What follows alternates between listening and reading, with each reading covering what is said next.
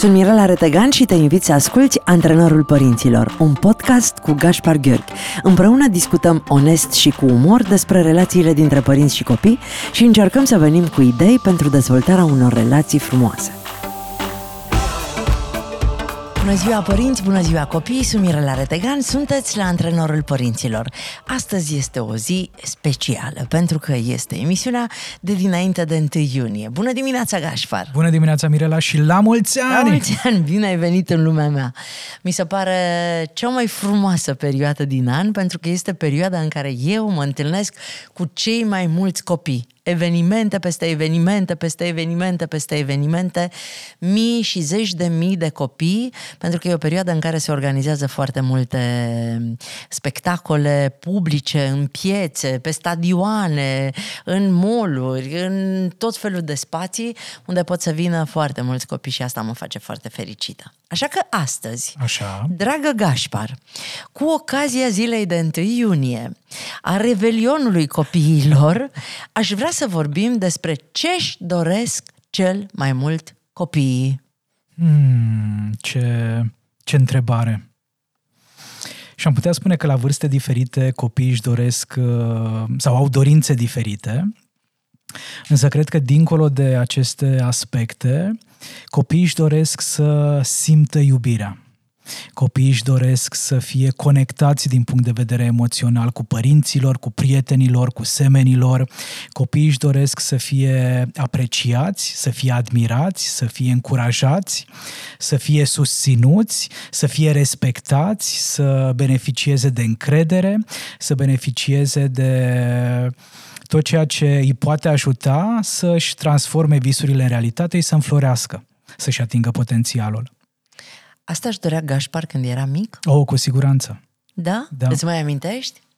Mi-amintesc uh, multe lucruri din, uh, din copilărie și una dintre dificultățile mele era aceea că nu prea știam cum să mă apropii de oameni. Nu prea știam cum să construiesc relații. Și sunt multe explicații, multe motive care se află în spatele acestor comportamente ale mele din copilărie, însă nimic nu mă face mai viu și mai uh, optimist și mai încrezător decât uh, o conversație sufletească, decât un dialog în care ne deschidem sufletele și eu și interlocutorul și putem fi cu adevărat acolo. De ce ți era cel mai frică? Mai ții minte? Când erai copil? Uh, uite, primul Da, așa, lucru, frică, frică. primul lucru care mi-a venit acum în minte e acela că mi-era foarte frică să nu-i fac de râs pe ai mei.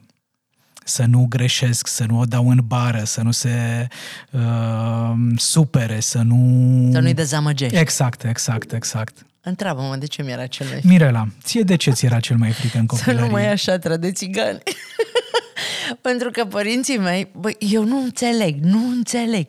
imaginează ce glume făceau. După ce că eram mică și neagră și mă respingeau toți copiii la școală, ai mei îmi ziceau că m-au luat de la o șatră de țigani Uh-huh. Și de fiecare dată când treceau prin sape la bunica țiganii și strig- strigau oale, fiare, nu mai știu ce, erau corturarii care chiar, uh-huh. chiar treceau prin sat și își puneau corturile undeva în capătul satului, tata sau mama sau bunica sau o mătușă sau cineva invariabil zicea, ia uzi, ăștia au venit să o ia pe Mirela.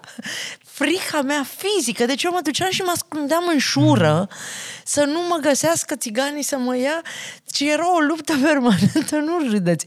Dacă eram într-adevăr luată de la șatră și atunci înseamnă că ea nu sunt părinții mei adevărați, deci n-au voie nici să mă bată, sau dacă nu eram luată de la șatră, de ce zic că sunt luată de la șatră și ți, asta e cea mai puternică amintire pe care eu o am copil, Gașpar. Și pot să o înțeleg foarte bine. Pot să-mi dau seama cât de mare a fost conflictul tău interior apropo de cui aparțin. Doamne, dar mie îmi plac romii foarte tare, adică n-avea, n-am nicio problemă dacă se adeverește, nu e târziu că m-au luat de la o șadră, eu mă duc înapoi, dar să-mi spună și... Să știi că aparții cuiva. Eram într-o stare de incertitudine. Da, Cred că oamenii mari nu realizează, de fapt, cât de tare poate să fie un copil marcat de o glumă. Oamenii mari nu realizează, Mirela, că ceea ce nouă ni se pare amuzant, s-ar putea ca celuilalt să nu-i se pară amuzant. S-ar putea ca ceea ce mie mi stârnește atât de multă veselie, copilului să nu-i stârnească aceeași energie în corp. Tu nu auzi că mă ascundeam în șură, mă duceam în spatele casei, când auzeam că strigă corturarii de la capătul drumului, eu deja eram pitită undeva să nu mă găsească. Se întâmplă asta, din păcate, mai ales și și în mei prezent. se distrau exact, copios. Exact. Pentru că în cele din urmă râsul e o strategie bună de descărcare a emoțiilor, a tensiunii, a energiei, dar e foarte, foarte important ca și pentru copil să aibă să același amuzant. efect, să aibă același impact, să descopere partea frumoasă a acestui râs. Pentru că dacă copilul nu face altceva decât să se simtă și mai departe psihologic, sentimental de aparținători, e multă durere acolo, e multă suferință. Ai o amintire foarte frumoasă pe care o păstrezi în sufletul tău din perioada în care erai copil? Ceva care să-ți fi rămas așa în, uh, în inimă? Cele mai, uh, cele mai frumoase amintiri ale mele și la care mă întorc de regulă atunci când îmi este greu sunt uh, petrecute la bunicii mei la țară, la părinții lui tata, acolo unde bunicii aveau o bucătărie de vară care era diferită de casa mare, casa în care erau camerele frumos mobilate și curate.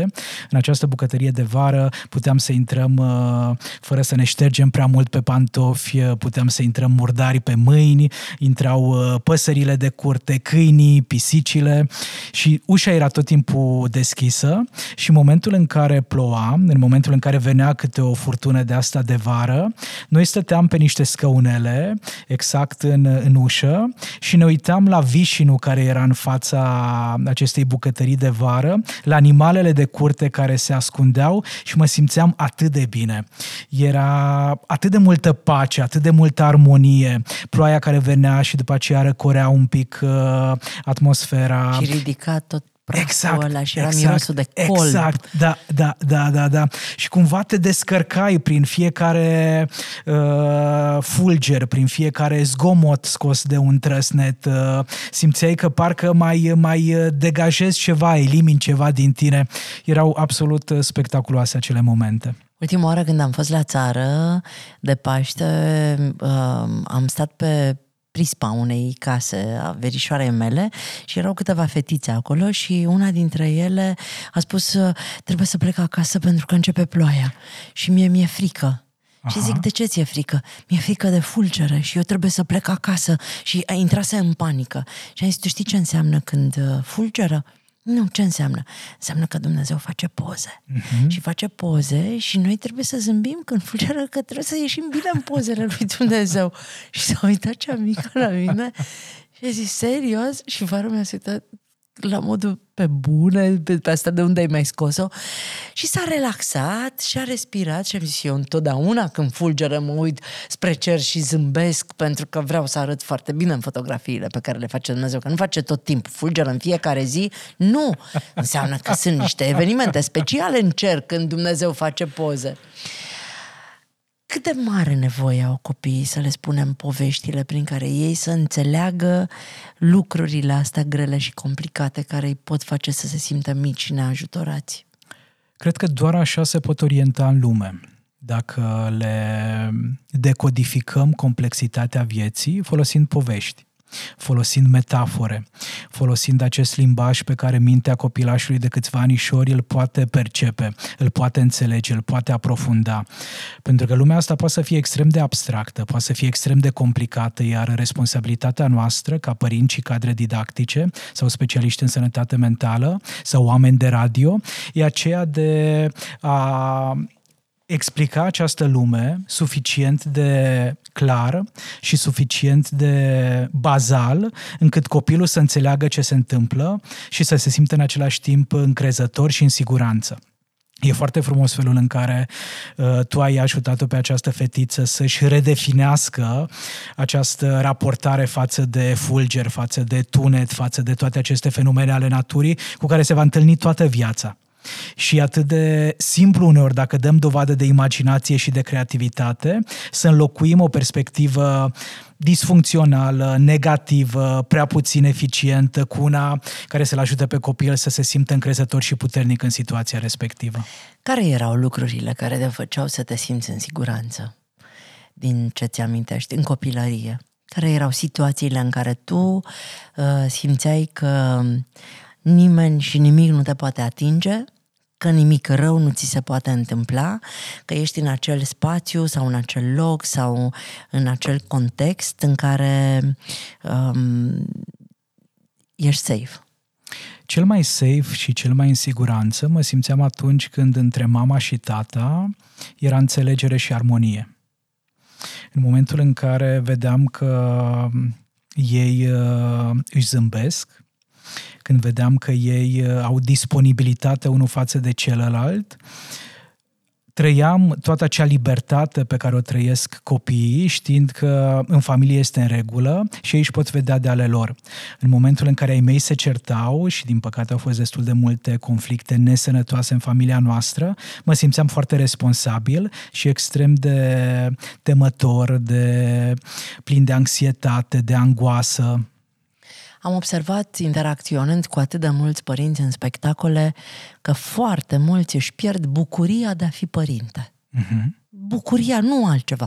Nu vorbim despre griji materiale, nu vorbim despre probleme de sănătate, nu vorbim despre drame în familii, ci pur și simplu își pierd bucuria de a fi părinții copiilor lor, o tratează ca pe o mare responsabilitate, ca pe un uh, imens sacrificiu pe care trebuie să-l facă și uh, se se ocupă de lucrurile esențiale, materiale și sociale, dar nu o mai fac cu bucurie. Uh-huh. Și noi venim în spectacole și le amintim asta și apăsăm pe niște butoane și parcă, știi, fix ca la uh, telefon, se declanșează uh, o convorbire și în momentul ăla ei încep să se exprime, să manifeste și să-și amintească de fapt că a fi părintele unui copil este cel, cea mai frumoasă întâmplare din viața unui om. Da, sunt multe traume care ne împiedică să ne bucurăm de copiii noștri. Sunt multe dureri sufletești care prind viață în momentul în care intrăm în rolul de părinte. Dureri la care nu ajungem decât în momentul în care interacționăm cu acest uh, suflet de, de om din fața noastră, care ne reamintește de călătoria noastră, de drumul nostru, de suferințele noastre, de respingerile noastre. Și dacă nu faci ceva cu toate aceste experiențe din universul tău interior, dacă nu le aranjezi, dacă nu le găsești sensul, dacă nu le vindeci, dacă nu le externalizezi sub o formă sau alta, îți fură viața. Dar cum poți să faci asta, Gașpar? De exemplu, mergând la terapie, făcând exercițiile care sunt prezente în diferite cărți de dezvoltare personală, în diferite cărți de autocunoaștere, povestindu-i jumătății noastre de cuplu, prietenilor, oamenilor în care avem încredere, povestindu-le despre experiențele noastre din copilărie, despre cum am fost eu, de exemplu, la vârsta de trei anișori. Dacă copilul meu are acum trei anișori, viața și relația pe care eu o am cu copilașul meu vor fi puternic influențate de cum a fost viața mea când aveam trei anișori. Dacă la vârsta de trei anișori s-a născut un alt copil în familia mea, și dacă părinții nu mi-au acordat suficient de multă atenție și m-au dat la o parte pentru că un alt sufletel a devenit mai important, asta creează un soi de traumă în universul meu interior, traumă cu care mă întâlnesc în momentul în care copilașul meu are trei anișori.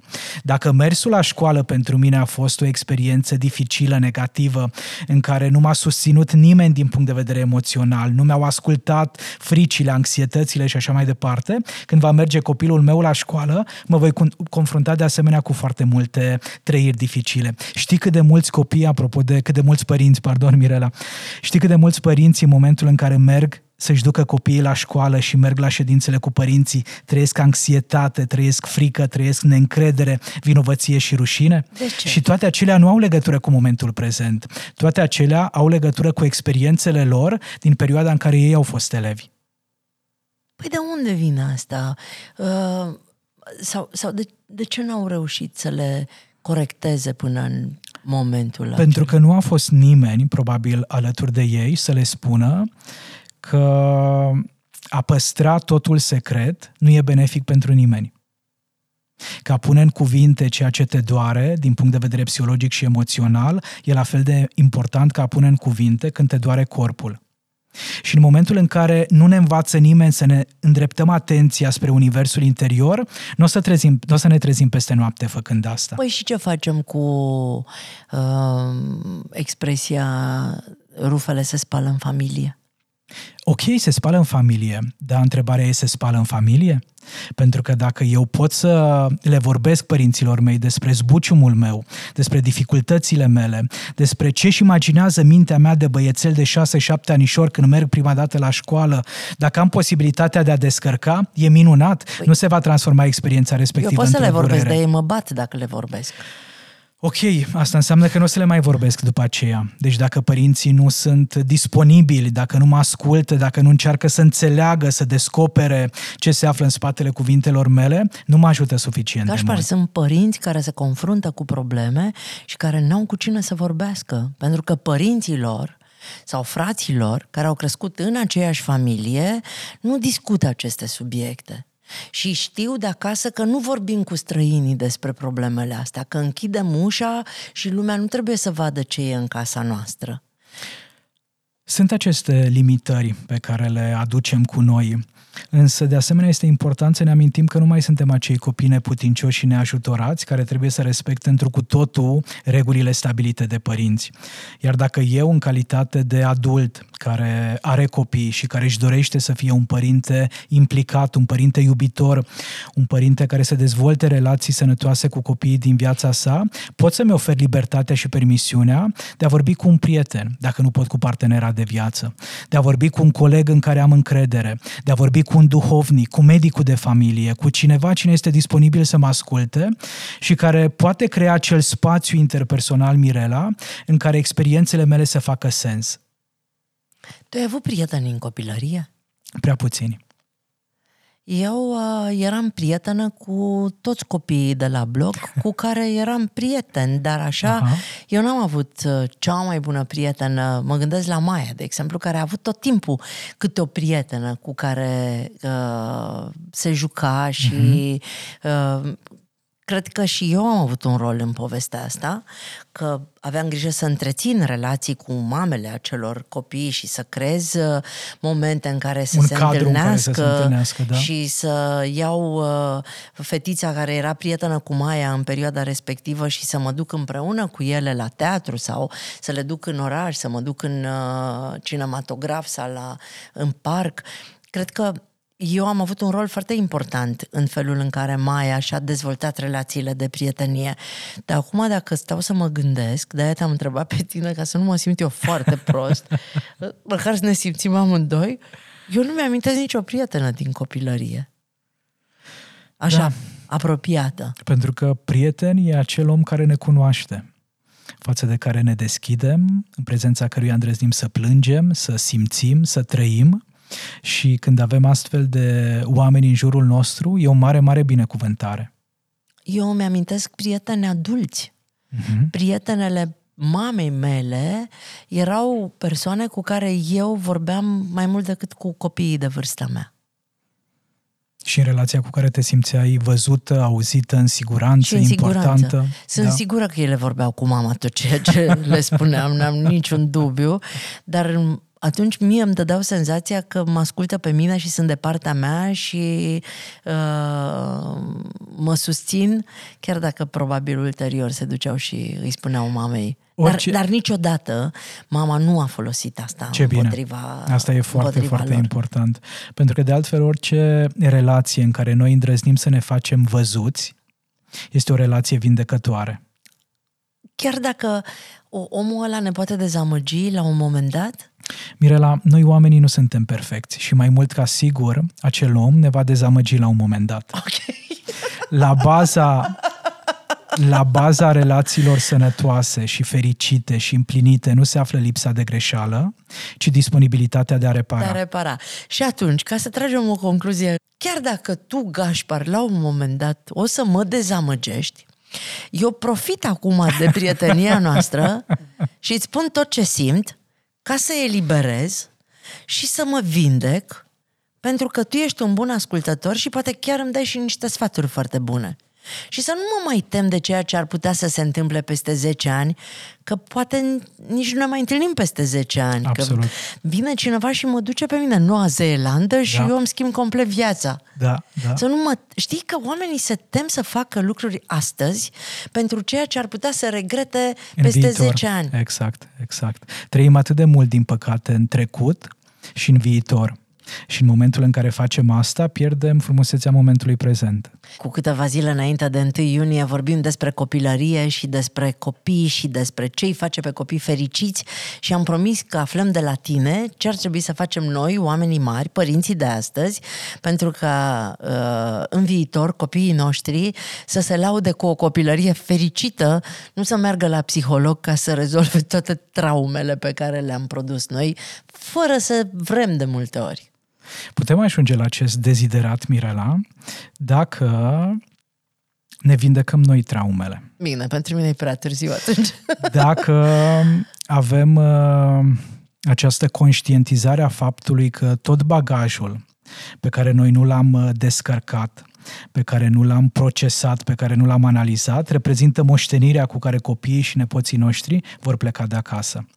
Acei părinți care îndrăznesc să se ierte pentru greșelile lor, care cultivă ceea ce psihologia numește compasiune de sine, bunătate de sine, au șanse mult mai mari să crească copii sănătoși decât acei părinți care se critică în mod constant, care se biciuiesc din punct de vedere mental în mod constant sau acei părinți care își cultivă ura sau resentimentele față de propria persoană.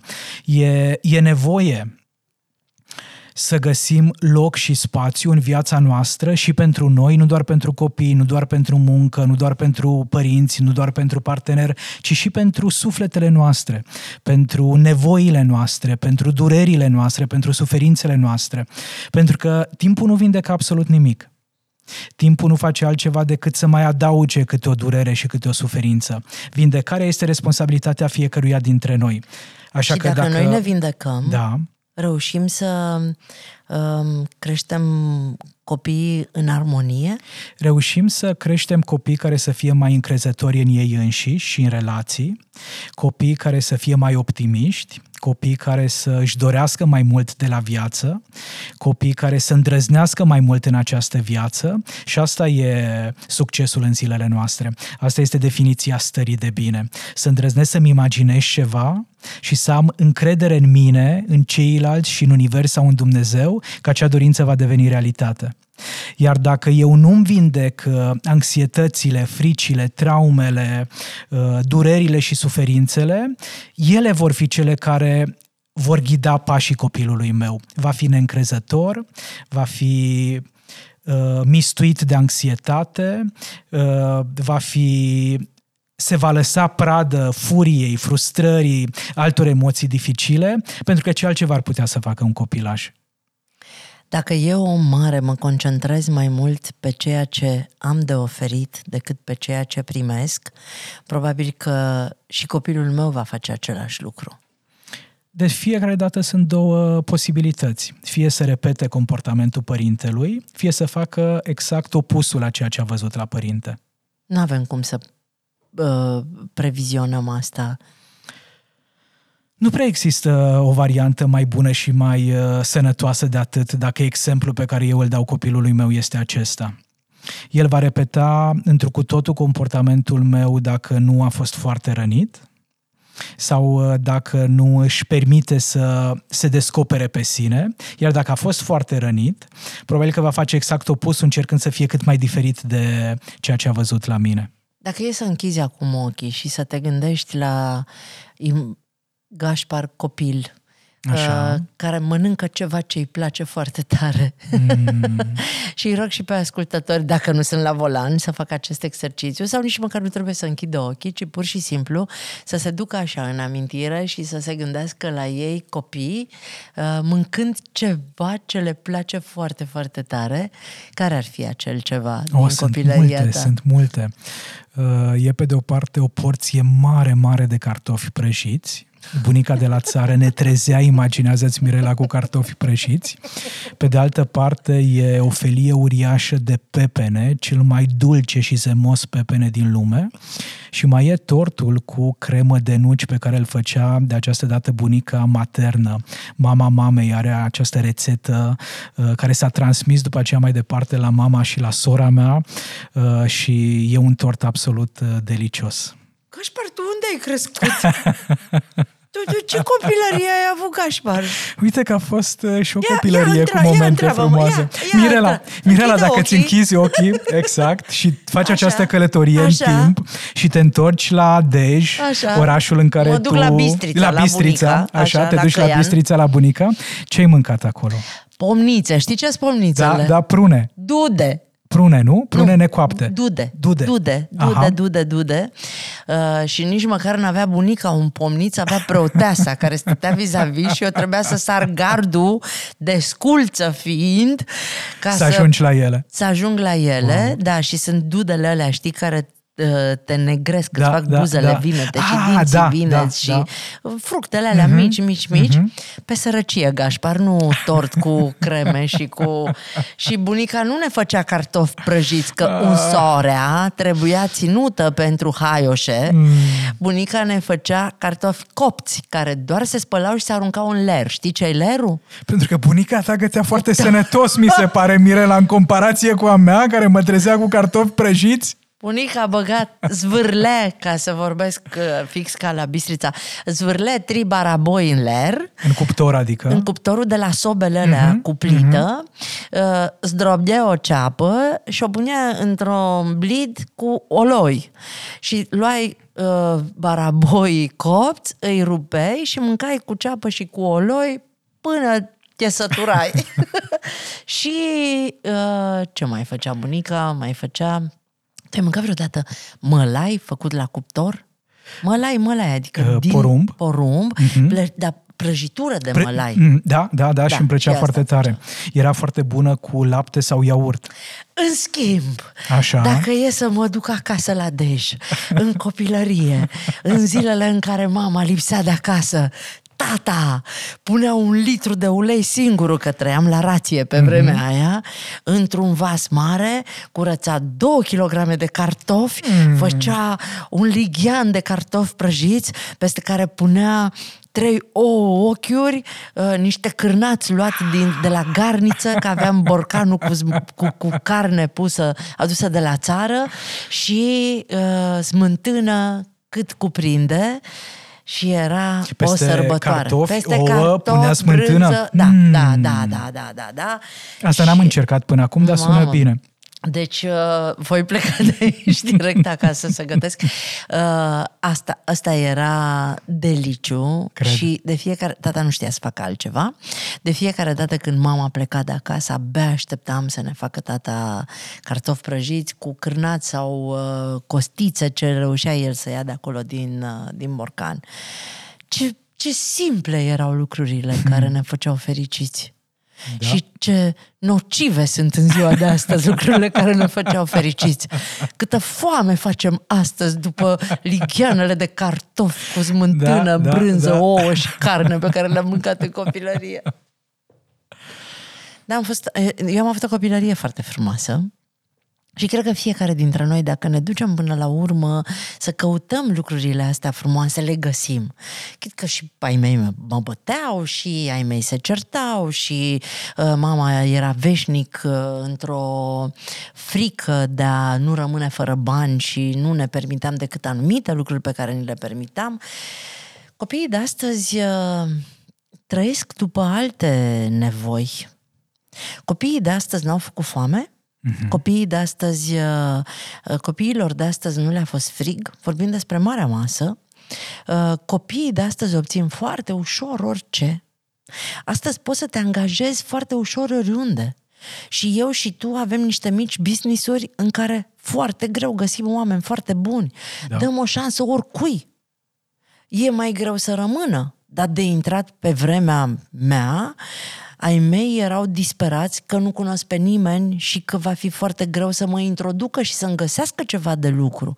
astăzi este foarte greu să te gândești că va rămâne copilul tău într-un loc și că se va dezvolta acolo.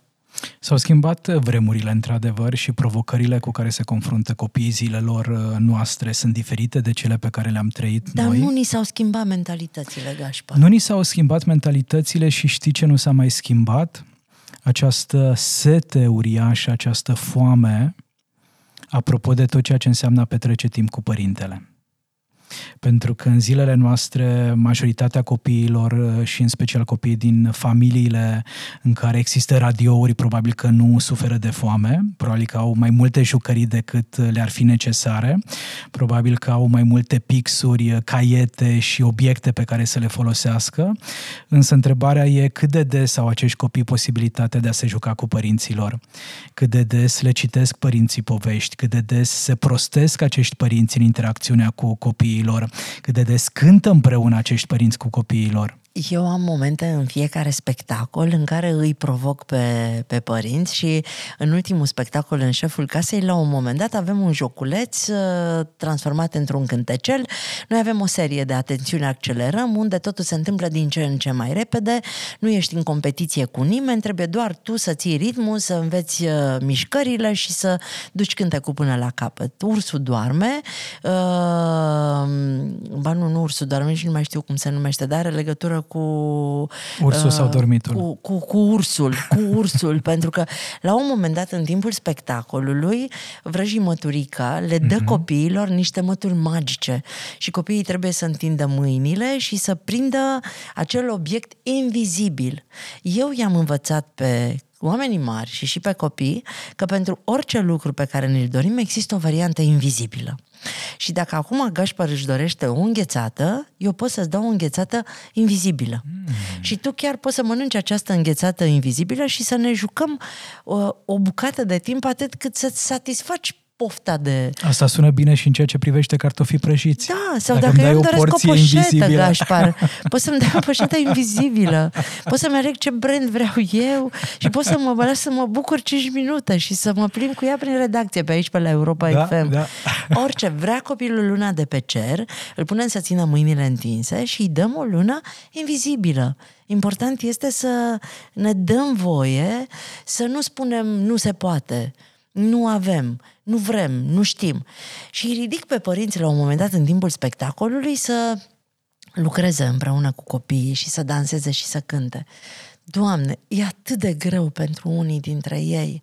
E atât de greu să facă niște gesturi foarte mici, uh-huh. stau cu mâinile în buzunare, pur și simplu paralizați de frică, de parcă cine știe ce i-aș pune să facă până la urmă își dau drumul încet, greu, greu, foarte greu, iar show-ul se termină cu ei într-o bucurie imensă și într-o manifestare a poftei de joacă, așa cum n-au mai făcut-o de mult, și vin să facă poze cu mine și ne despărțim cei mai buni prieteni.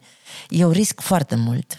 Risc, m-a întrebat un prieten la un dat, tu nu zici că te pocnește unul dintre ei într-o zi și ai zis, mai n-are cum, pentru că uh, profit de faptul că mm-hmm. suntem acolo și îi văd, mă uit în ochii lor. Sunt situații în care când n-ai cu cine, n-ai cu cine și văd de foarte multe ori uh, partenerul de viață al acelui om că îmi face semn că asta e, atâta l-a iubit Dumnezeu, mm-hmm. n-a avut noroc mă de mai mult. Și atunci îi las în pace. Dar cei mai mulți Uh, se, se deschid. abțin mm-hmm. pentru că se tem să nu fie penibil, se Sigur. tem să nu-i vadă ceilalți. Și pentru că nu și-au văzut niciodată părinților făcând asta. Fiind veseli, dansând, fiind degajați, relaxați, uh, pătrunși de bucurie, pentru că probabil că deseori ne-am văzut uh, părinții triști, copleșiți, neputincioși, neajutorați și acesta este modelul pe care îl ducem mai departe. Tu știi că dacă eu le-aș da uh, comenzi în sala de spectacol copiilor să facă lucruri cu părinților, nici nu s-ar mai uita spre scenă? Uh-huh.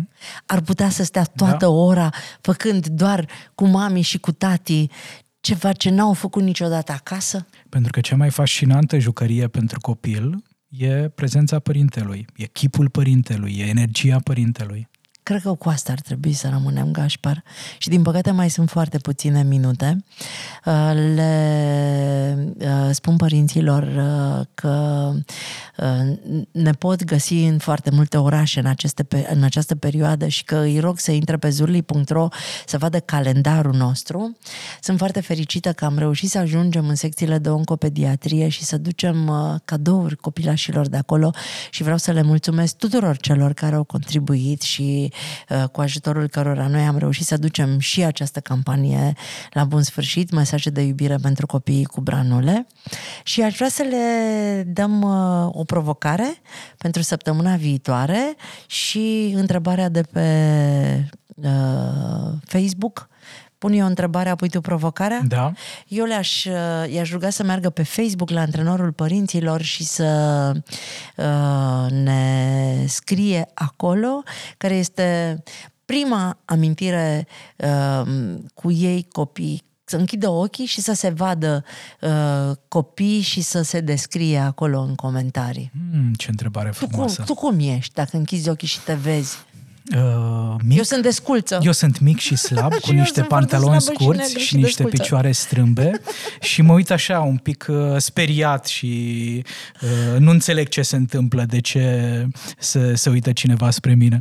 Eu sunt desculță, uh, slabă, că eram foarte, foarte slabă, blondă, aproape albă, uh, tuciurie, cu un breton și tunsă băiețește și am pe mine niște pantaloni și un tricou găurit pentru că uh, uh, mă cățăram foarte mult și făceam tot felul de lucruri uh, veșnic. Aveam uh, genunchii loviți și tricourile rupte și nu zâmbesc. Tu zâmbești?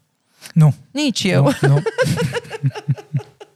Deci intrați pe antrenorul părinților și spuneți-ne cum vă vedeți voi în acest moment dacă închideți ochii și vă amintiți de copilul care erați. Care e provocarea? Provocarea e foarte, foarte asemănătoare cu întrebarea la care i-a invitat pe ascultători să răspundă și anume eu îi încurajez pe părinți, mai ales pe cei părinți care au copii mai mari de 3-4 anișori, să caute două, trei poze cu ei din copilărie și să îi facă cunoștință copilașului cu copilul care a fost părintele cândva.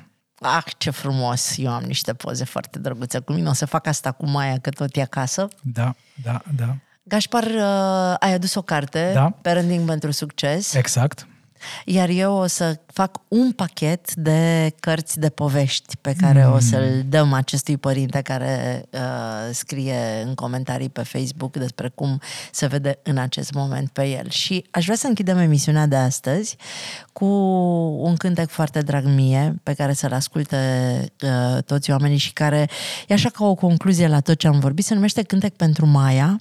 Este cântecul pe care eu l-am scris acum 16 ani când uh, uh, în, începea toată povestea asta Zurli și când uh, eu alergam disperată să fac bani, să pe de casă, bani pentru mașină, bani pentru școală, bani pentru haine, bani pentru tot și Maia îmi spunea, mama, nu vreau soare, nu vreau lună, vreau pupic de noapte bună, nu vreau să mă îmbraci în stele, vreau să asculți visele mele.